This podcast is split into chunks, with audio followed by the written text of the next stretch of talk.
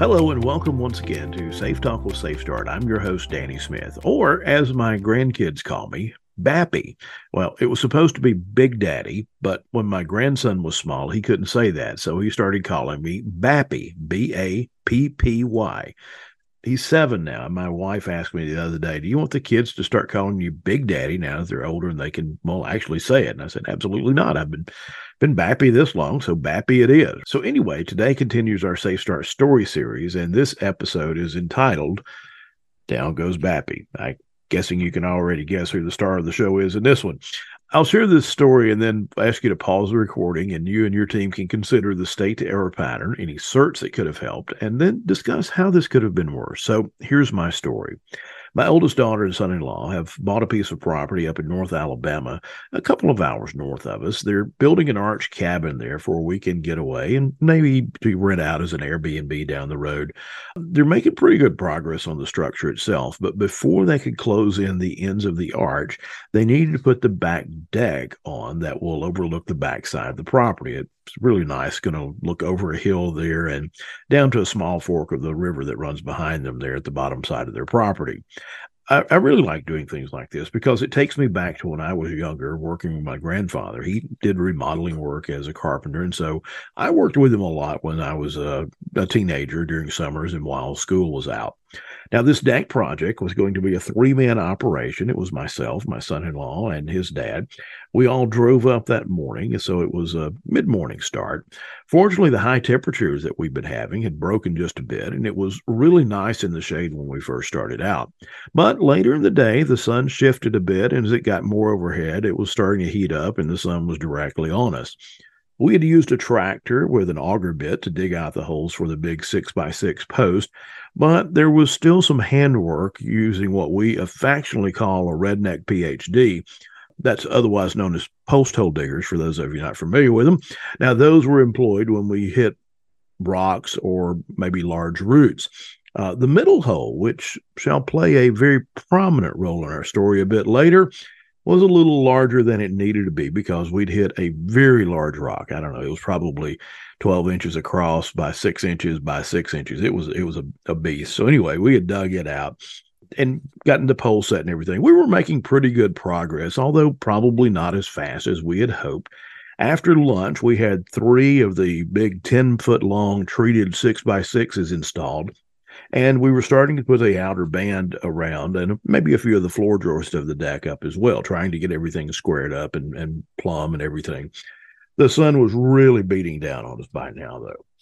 While we were installing the outer band, that required one of us to hold one of the big six by sixes in place and hold it upright while we were making sure it was exactly positioned and plumb another one of us had to hold the outer 12 foot long two by eight band and the other third person of the crew had to also then try to help level that up and then screw things in place did i mention it was getting hot well not only was it getting hot, but we'd already carried a good bit of the lumber down, probably about 125 feet down the drive to the deck location. And we were l- literally toast we were on the back side of the deck and I had just installed a little block of wood to help us hold one board in place that was way over our heads.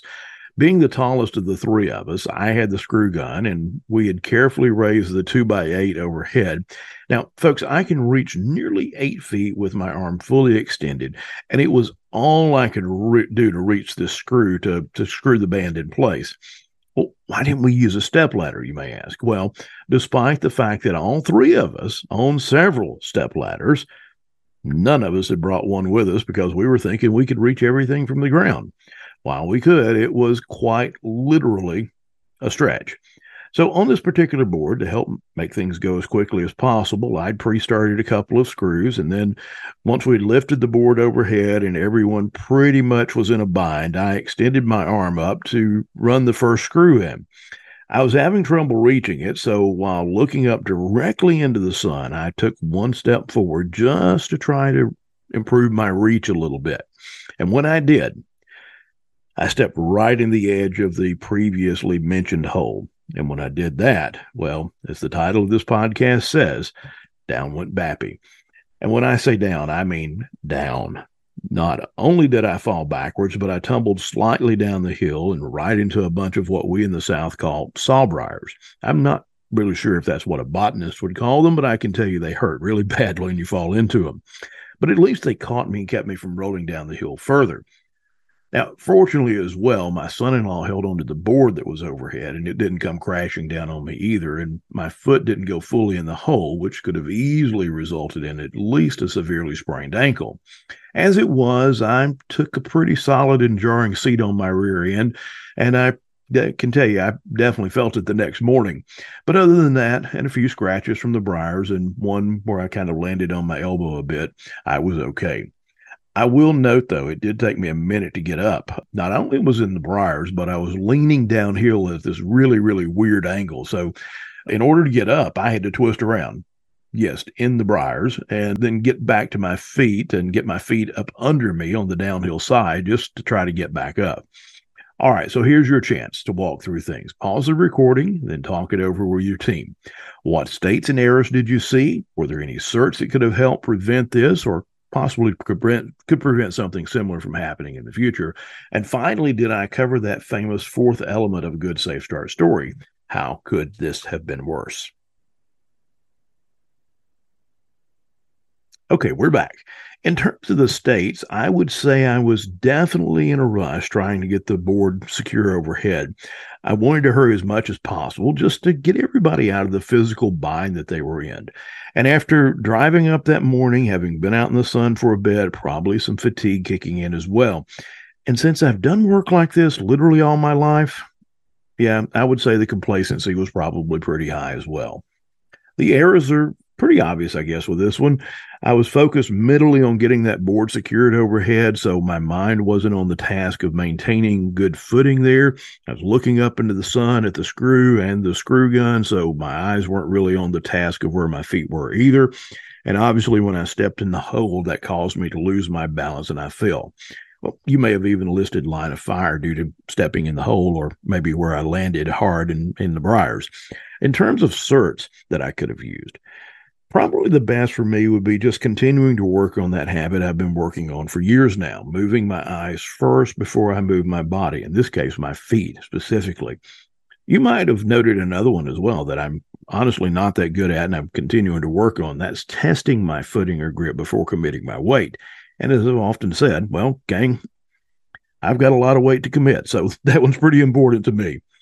By the way, if my son in law hadn't held onto that board, yeah, if he tried to even catch me instead of holding the board, I could have easily ended up with a bad injury if that board had fallen down on top of me. Not to mention the potential ankle injury from stepping in the hole or the potential to roll all the way down the hill, hitting who knows what on the way down. Now, perhaps you've had some similar experiences. Maybe you've got a weekend project planned soon as well. Take this story as a reminder just to continue to work on your habits as well. I know I'm going to continue working on mine. And as always, be sure to share this story with others in your organization if you haven't already and share the podcast with them. I'm Danny Smith, or as I'm known around here, Bappy for Safe Talk with Safe Start. Have a great day.